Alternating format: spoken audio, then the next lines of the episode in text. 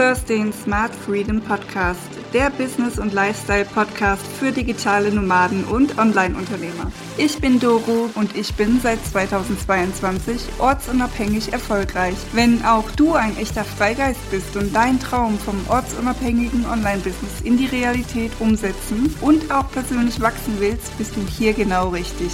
Und jetzt lass uns starten. Hallo und herzlich willkommen zu einer neuen Episode von deinem neuen Lieblingspodcast, dem Smart Freedom Podcast. Und heute habe ich wieder eine spannende Person eingeladen, die liebe Michaela Torelli. Hallo und herzlich willkommen, Michaela, grüß dich. Hallo Doro, vielen Dank, dass ich hier sein darf. Ja, ich freue mich schon total, dir Löcher in den Bauch zu fragen, denn ihr habt ja einen Service für virtuelle Assistenzen, das heißt, ihr vermittelt die ja auch an Unternehmen. Und mein erster Einstiegsjob als digitale Nomadin sozusagen war eben die virtuelle Assistenz auch für eine Werbeagentur. Und deshalb bin ich auch so gespannt, wie ihr das alles macht, wo ihr da alle Kompetenzen für habt. Also das ist ja sehr, sehr unterschiedlich, was eine VA machen kann. Und du bist auch noch im Ausland, also ja, da bin ich auch sehr, sehr gespannt. Vielleicht fangen wir damit erstmal an. Erzähl erstmal, wer du bist und was du machst und warum du im Ausland bist und in welchem Land ihr seid. Okay, also ich bin Michaela, ich bin 41 Jahre alt, bin Mama, habe eine tolle 4-jährige Tochter. Wir befinden uns gerade in Georgien, also seit Anfang des Jahres sind wir hier. Der Vorteil ist, dass man hier ein Jahr lang visafrei bleiben kann. Mein Mann und ich haben eine virtuelle Assistenzdienstleistung, die wir an kleine und mittelständische Unternehmen anbieten. Mhm. Ja, ich glaube, das ist auch relativ steuergünstig in Georgien, ne? Das habe ich auch schon öfters gehört. Also im Vergleich zu Deutschland schneidet man da, glaube ich, besser ab. Ich glaube schon. Ich denke, ich hätte mal so auf Instagram einen Post gesehen, wo man 1% Steuern zahlt oder so, relativ günstig. Ja. Aber mein Sitz ist in London, ist halt etwas komplizierter. Okay. Der Firmensitz ist in London, ja. Ja, okay, ja, spannend. Nach welchen Kriterien habt ihr jetzt Georgien auch nochmal genau ausgesucht? Also du hast gesagt, klar, du kannst ein Jahr lang da bleiben, aber wie kommt ihr mit der Sprache zurecht? Oh, nicht so gut, ganz ehrlich. Also wir haben erstmal 2 Monate in Batumi gewohnt. Das war dort etwas relativ einfacher und aber dadurch, dass meine Tochter so viel Energie hat, haben wir uns entschieden, einen Nachbarort zu gehen, wo der Ort nicht so groß ist, mit Garten, sodass sie spielen kann. Also das war für uns wirklich praktisch ein Gamechanger, dass sie auch etwas entspannter ist und so. Hier ist es sehr schwierig. Die Menschen sprechen meist Georgisch oder Russisch. Mein Mann und ich können die Sprache nicht. Also dadurch, dass ich auch Rumänisch kann, kann ich praktisch einige Wörter ableiten, aber mehr nicht. Google-Übersetzer hilft auch nicht wirklich viel. Ja. Das stiftet mehr Verwirrung. Also mit der ersten Host, sie hat versucht, mit mir Kontakt zu knüpfen und so weiter, uns zu unterhalten. Aber oft, was sie in meinem Telefon dann reingetippt hat, hat für mich gar keinen Sinn gemacht. Wahrscheinlich für die andersrum auch nicht. Also ist dann sehr, sehr schwierig. Auch jetzt hier, wir sind, glaube ich, schon seit 4 Monaten hier in dem Hotel drin. Das ist dann auch relativ schwierig. Meist funktioniert das mit der Kommunikation über Telefon, über Nachrichten, ja. Dass man sich dann gegenseitig übersetzt. Also seinerseits, aber sprechen ja sehr schlecht Englisch. Ja. Ab und zu treffe ich Personen, die Deutsch können, aber das sind meistens aus Russland. Ah, ja, spannend. Ja, aber gut, irgendwie kommt man immer zurecht. Also ich habe es ja auch gemerkt. Mit Händen und Füßen. Ja. Ja, weil wir sind ja auch nach Paraguay ausgewandert zuerst, jetzt sind wir in Mexiko und da war mit Englisch auch nichts zu wollen, also da hat auch keiner Englisch gesprochen und dann ging das auch über Übersetzungstools und halt eben WhatsApp und so konnte man sich verständigen, ne? Mittlerweile kann ich schon Spanisch, aber ja, das war am Anfang ein bisschen holprig, da kann ich dir gut nachfühlen. Ja, aber das Problem ist, dass auch für uns, dass die Menüs teilweise auf Russisch oder Georgisch sind. Und wenn wir versuchen, das zu entziffern, also Google-Übersetzer, was man mittlerweile auch abfotografieren kann, ist es relativ schwierig. Ja. Und meist irgendwie versucht man herauszufinden, was das für ein Essen ist. Ja, also das stelle ich mir noch schwieriger vor, natürlich, ja klar. Das ist ja genau wie in Griechenland oder in China oder so. Da kann man auch nicht mal was ablesen, ja. Also das macht es natürlich noch schwerer. Ja. Naja, aber mit der Zeit, wer weiß, ne? Ihr lernt ja bestimmt mit der Zeit dazu. Ja, natürlich. Aber dann lass uns jetzt nochmal zurück zum Thema kommen, nämlich ihr bietet also diesen Service für virtuelle Assistenzen an. Wie seid ihr auf diese Idee gekommen? Hol uns da mal ab. Ich fange erstmal damit an, dass wir unsere Firma zuerst in Rumänien hatten, auch Frellyservices. Da wir gesehen haben, dass die Nachfrage nach Deutschkursen sehr groß war und wir Muttersprachler sind, haben wir damit begonnen. Wir haben an verschiedenen Instituten Deutsch unterrichtet. Das hat dann ziemlich gut funktioniert, bis die Pandemie gab. Dann von einem Schlag auf die anderen mussten wir uns von den Instituten trennen und weil keiner wusste, was passiert, wie wir uns organisieren. Also hat für uns praktisch zu dem Zeitpunkt angefangen halt das Online-Business. Und das lief bis letztes Jahr ziemlich gut. Dann ist der Krieg ausgebrochen. Dann war dann die Nachfrage immer weniger. So auch die Bestandskunden, die wir hatten, wollten auch nicht mehr weiterführen. Und wir mussten halt drastische Entscheidungen treffen, was wir machen. Also sind wir dann in die VA-Schiene reingegangen. Dadurch, weil wir auch den Background dafür haben. Als Diplomökonomin habe ich in Deutschland in verschiedenen Bereichen, in verschiedenen Positionen gearbeitet.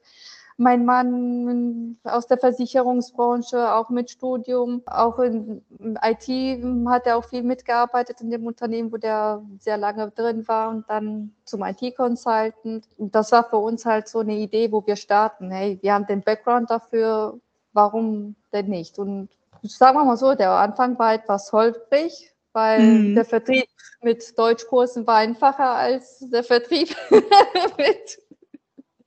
als VA für den deutschsprachigen Raum. Ja, gerade wenn man startet, ne, da braucht man erstmal halt seinen Kundenstamm und das dauert natürlich immer, bis man das aufbauen kann und das Vertrauen gewinnen kann, ne? Ja, auf jeden Fall. Und dadurch, dass wir gesehen haben, dass die Nachfrage nach virtuellen Assistenz immer größer wird und so weiter, haben wir dann unsere Bereiche vergrößert, weil wir persönlich haben einige Anfragen abgelehnt, weil wir die Expertise nicht dafür haben. Also haben wir jetzt praktisch Anfang des Jahres praktisch umgesattelt und gesagt, okay, wir machen jetzt, gehen jetzt diesen Weg all in und orientieren uns an die kleinen und mittelständischen Unternehmen und bieten unsere Leistungen an. Ja, spannend. Da habe ich aber auch noch mal eine Frage, die noch mal ein bisschen zurückgeht. Also zur Pandemie habt ihr dann entschieden, ihr geht überhaupt erstmal online mit dem, was ihr vorher gemacht habt. Aber ihr wart vorher noch nie online. Das habt ihr alles selber erstmal gelernt, wie das alles geht, wie man sich sichtbar macht und so weiter. Ja, also das war eigentlich relativ für mich einfach, weil ich hatte grundsätzlich viele Kinder gehabt in meinen Deutschkursen und da gab es auf Facebook einige Gruppen, wo ich Posting gemacht habe und ja, ich hatte immer so zwischen 10 bis 40 Anfragen, also das war relativ easy. Meistens waren das Kinder, die auch Homeschooling machen oder nachmittags dann. Ja, spannend. Also und in dem Bereich VA, also so war meine Erfahrung, ich war ja so ungefähr, jetzt lass mich überlegen, 9 Monate war ich in einer VA-Werbeagentur angestellt auch. Und also die haben ja immer Leute gesucht. Also es ist ja, die Anfragen sind da. Also wie du auch sagst, das habe ich auch bemerkt, dass es anscheinend immer mehr wurde, dass die Unternehmen virtuelle Assistenzen angefragt haben. Habt ihr da spezielle Arbeitsbereiche, die ihr erfüllen könnt? Also welche Anfragen könnt ihr erfüllen? Also wirklich, wir können wirklich von alles erfüllen, von Office Management, auch kleinere Aufgaben, einfach nur E-Mail-Bearbeitung oder Kalendermanagement, bis hin zu Social-Media-Prozesse, Optimierung, Website-Gestaltung und Betreuung. Also alles so, dass der Kunde nicht mehr diese Arbeit hat, überall zu suchen. Ich brauche jetzt jemanden für die Buchhaltung, ich brauche jetzt für Social Media jemanden, für Instagram oder so. So, dass ich der zentrale Ansprechpartner bin und dass ich mich dann darum kümmere. So praktisch One-Stop-Shop.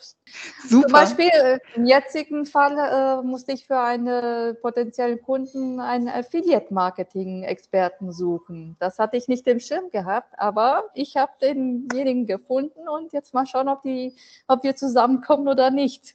Mhm. Ob das auch für sie, ob sie zusammen auch arbeiten können, weil das ist mir auch sehr wichtig. Ja, ach spannend, ja. Also du wächst quasi mit deinen Anfragen, wachsen quasi auch die Themenfelder und die Kompetenzen dann in euer Unternehmen rein. Also für mich persönlich finde ich solche Herausforderungen ziemlich gut, weil ich wachse, ich lerne dazu, was auch so für Fragen dazu kommen, gerade in dem Bereich, wo ich denke, oh, das wird dann auch wahrscheinlich interessant für mich in dem Part, dass ich dann irgendwann in Zukunft das anwenden kann, verschiedene Bereiche. Gerade so als Unternehmer hat man, wenn man damit anfängt, hat man eigentlich ja keinen Plan von gar nichts, das ist wie so ein Schwung ins Wasser.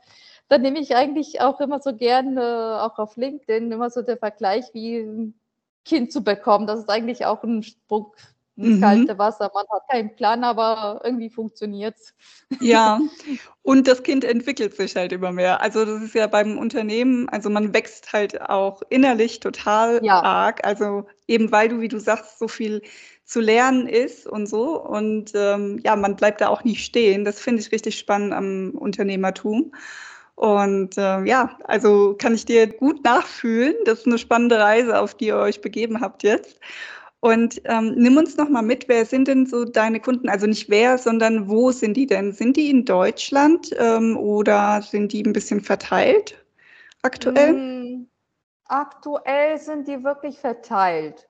Also ich habe viele aus Österreich, aus Deutschland, einige aus Zypern. Ehrlich gesagt hatten wir auch internationale Kunden. Das waren halt einfach Kurzaufträge, wo ich einfach mal bei der Post anrufen soll. Autovermietung, Recherche oder Termin machen beim Autohaus, was teilweise ein bisschen kompliziert ist in Deutschland, was anscheinend für Amerikaner etwas einfacher ist. Okay, spannend. Ist mir neu. Ja. Ja, aber auch so für solche Anfragen sind wir da sehr offen. Und eure VAs sind dann auch so verteilt, also die sind auch überall. Meistens sind sie in Asien. Ah ja. Ja, Klassiker, genau. Wo soll denn eure Reise noch so hingehen? Habt ihr noch irgendwie Visionen oder Ideen oder wollt ihr jetzt Langzeit auch in Georgien bleiben oder dann noch schauen, ob ihr woanders hingeht? Wie sind so eure Pläne? Wir möchten ungefähr ein Jahr in Albanien bleiben. Wir waren letztes Jahr 3 Monate bis Januar. Wir mussten danach 3 Monate aber wieder verlassen. Aber dadurch, dass wir das Gefühl haben, dass wir mit Albanien nicht fertig sind, wir haben noch nicht alles gesehen und dann möchten wir dort ungefähr ein Jahr bleiben, von dort aus weiterreisen, aber und dann auf jeden Fall Thailand besuchen, weil für mich persönlich ist Thailand interessant wegen Homeschooling, weil das ist für mich ein ganz wichtiger Aspekt. Ja. Das finde ich auch super toll. Ich finde es schade, dass es das in Deutschland nicht gibt. Also da sind viele andere Länder, sind da weiter voran oder weiter voraus. Und ja, spannend. Und ich meine, Thailand hat ja auch eine super gute Infrastruktur. Das darf man auch nicht vergessen, auch wenn es so um Gesundheit und so geht. Da sind die uns teilweise ja wirklich voraus. Die haben ganz, ganz tolle Krankenhäuser und Ärzte und so weiter, richtig gut ausgebildet. Das würde man gar nicht so meinen. Aber da ist, ja, ich glaube, alles zu finden, was man so braucht als Familie, ne? Ja, ich persönlich war bis jetzt noch nie in Thailand, aber ich verfolge einen bestimmten YouTuber, der wirklich gute Informationen gibt über Thailand, also wirklich Insights. Und die Informationen sind da relativ wertvoll. Mhm.